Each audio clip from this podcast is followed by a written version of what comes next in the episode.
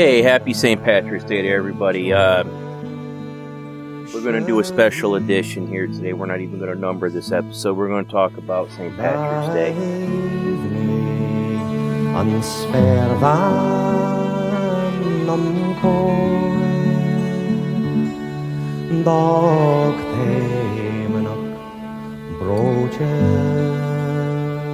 All right, for those of you that don't know, and no, I don't own the rights to that song, so I'll probably get in trouble. So if this episode goes away after a while, that's why. But what you're listening to is a guy named Liam Clancy. And Clancy and his brothers came over here in the 1900s, I want to say about the 40s, the 50s, the 60s, that time frame, and brought with them the old Irish uh, ballads that used to be sung in Ireland, and they put them to modern modern tunes and like that. So if you're looking for stuff to do this St. Patrick's Day, if you're looking for some good music, you know, Google that. Liam Clancy, the Clancy brothers. Uh, I also suggest the High Kings. I love listening to them. Um, if, if a lot of that stuff is too slow for you, you know, you can kick it up a little bit with Celtic Thunder. A lot of people like Celtic women. They freaking put me to sleep after about two Guinnesses, but they they they'll do. And if you really just want to rock it out, try the Dropkick Murphys. Dropkick Murphys, Flogging Molly, those guys. They that will that good old good old stuff, you know. Shipping off to Boston, Rose Tattoo. Kimber, that's my and Kimberly's song is Rose Tattoo. But I digress there. Music is a big part of uh, of the Irish heritage, and, and even though people like to talk about us drinking, and yeah, we do, there is a, a lot of drinking. We'll delve into why that is, but but I want you, I, I, I want you to think about something this St. Patrick's Day. Well, every St. Patrick's Day, there's more to being Irish than drinking. There's more to being Irish than drinking than eating corned beef and cabbage and potatoes. There's more to it than that wearing the green, showing the shamrock, flying the flag. There's more to it than that. And if there's anything that we we need to pass down as as true Irish people, we need to pass down our heritage in a way to teach people, to teach the young kids. I want to I want to give you an example. Imagine, if you will, a group of people fleeing their country, not leaving because well, it's kind of good here and I can make a little more money over there. Imagine a group of people fleeing their country. They get to where they're going and they're met by nothing but hatred, nothing but slang terms, and nothing but stereotypes. And they're willing to work, they're willing to do what it takes. How do we deal with that as Americans? Does that that sound familiar to you at all? Or, or how about how about this? Imagine you're imagine you're a group of people. Imagine you're you're a group of people, and somebody comes in and colonizes your land, takes it. Imagine that they take and kill your language. They just declare it dead. You can't speak your language anymore. You can't live here anymore. We're taking your land. Imagine a imagine a group of people that that their their music is forbidden, their religion is forbidden by the colonizers. Uh, does that is that are there any lessons that can be learned as to how we deal with that? Everything in history has already been dealt with before. And if you're Irish and you're on the wrong side of history, your ass is showing. Because that's exactly what happened. People talk about the Irish famine was the reason why we came here. The Irish famine was just a mechanism in history that triggered it, that, that triggered a migration. What the reason the Irish famine would not have been a, a huge deal. Uh, it would have been in Ireland, and obviously, the the problem with it was that there was the land was taken by by the crown, the English crown, British crown rather. I don't know the exact wording you want to use. The empire was had had taken Ireland. They had settled Ireland, and they didn't they didn't like that the people could fight back. They were a threat for whatever reason, whether it was perceived or real. And they were actually told, Your land is now my land. And they gave the land away to nobles because that's how kingdoms work. You got land, now I got land. And I'm going to use that to barter. And you're going to work my land. And in the consequence of that, in order to make Ireland more English, the English actually turned around and said, You are no longer allowed to be Catholic. You're no longer allowed to practice the old religions. You've heard of Druids and like that. You're no longer allowed to speak Gaelic. Gaelic was outlawed.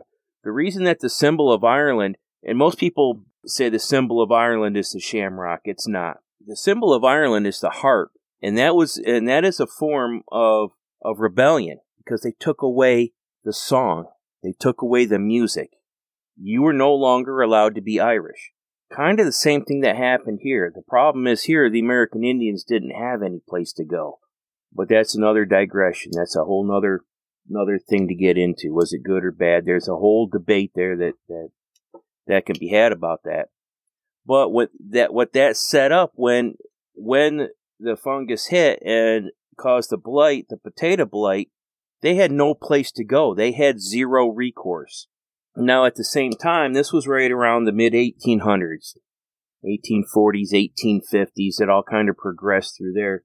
America, when you think about it, America was less than 100 years old. You had m- maybe first generation Americans, definitely second generation Americans. The Irish immigration during that time frame was the first true migration of immigrants that were fleeing their country. Everybody else that had immigrate, immigrated to America were doing it to better themselves. It was okay here, but we're going over there because it's a land of opportunity, unclaimed wealth, unclaimed resources. I'm a lumberman over here. I can do better over there. So up until then, immigration to America was very rarely due to some kind of an oppression. Not to say it wasn't. Not to say it never it never was until then, but the Irish immigrants, the reason that we're here and the, and the reason that we that that is significant in American history is it's the first real form of refugees. Refugees are a whole different or a whole different animal than somebody who says, "Hey, can I come over here? Can I be American? Because I want to start a, I want to start a business." Whole different animal if you're a refugee. You're running you're starving or somebody's trying to shoot you and kill you and all that stuff. So during that time frame, we tackled we we hit it and we're kind of if you're not looking at at this and like I say if you're not Irish or if you're Irish and you're not sharing this and you're not looking back at your family history or your cultural history, you you may be on the wrong side of history because there's right now we call it a crisis because everything's a crisis but there's still more migrations that happen all the time. And we want to be on the right side of it.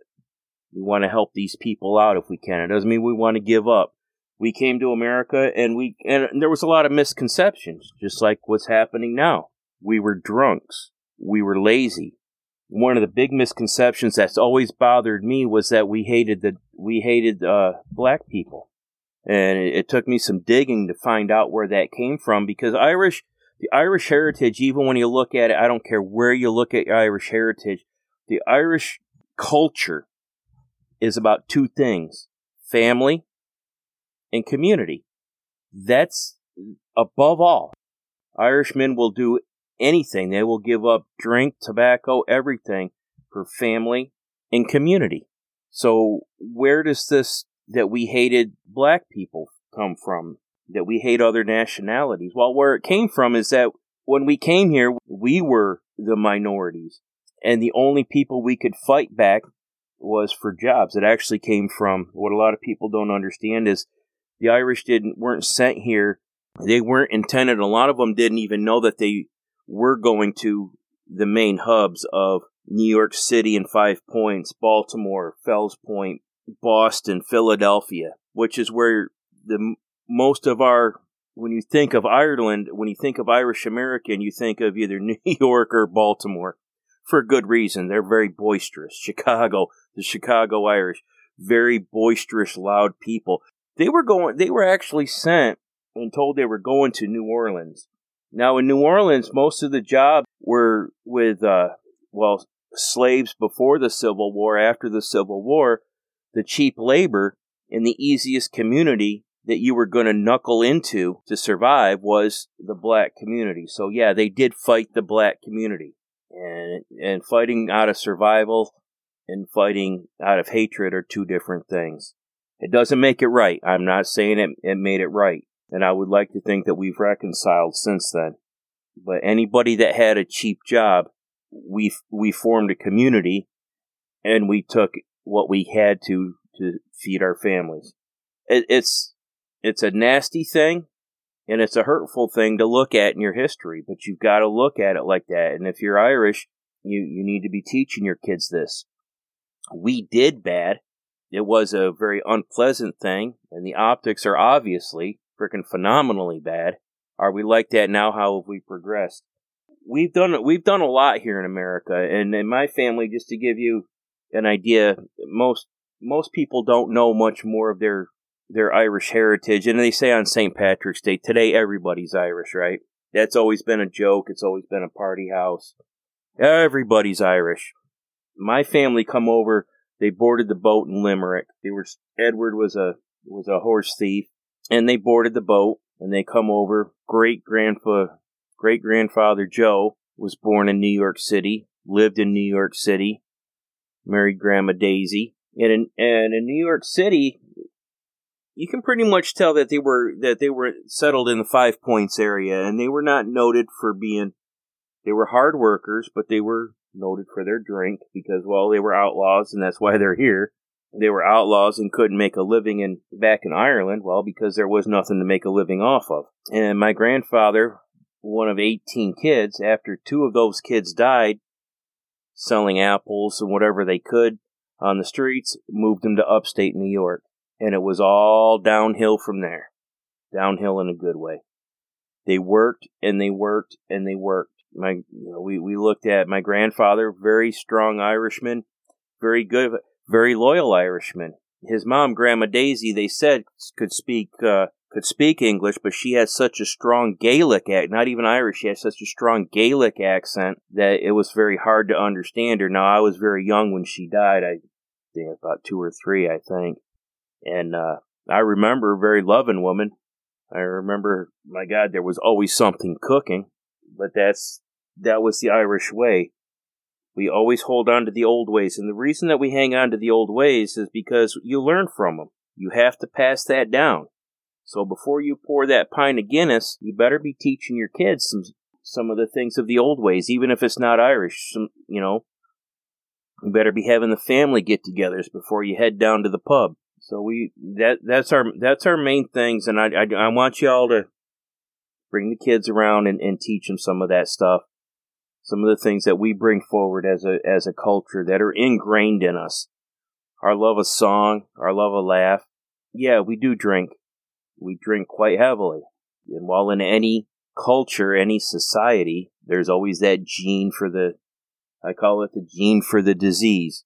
But it, will loosen you up. It, it'll loosen you up and then you need to start thinking about and, and talking amongst yourselves, making a family and making a community. So you all just have fun with that. Have your corned beef and cabbage. Have your corned beef and cabbage and chill out, peace out. I love y'all.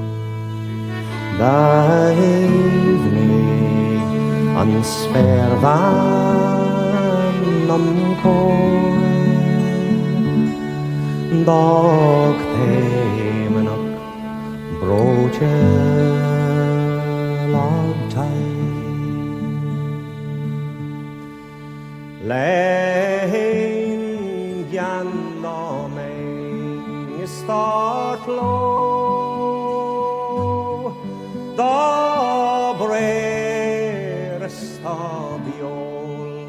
biol tani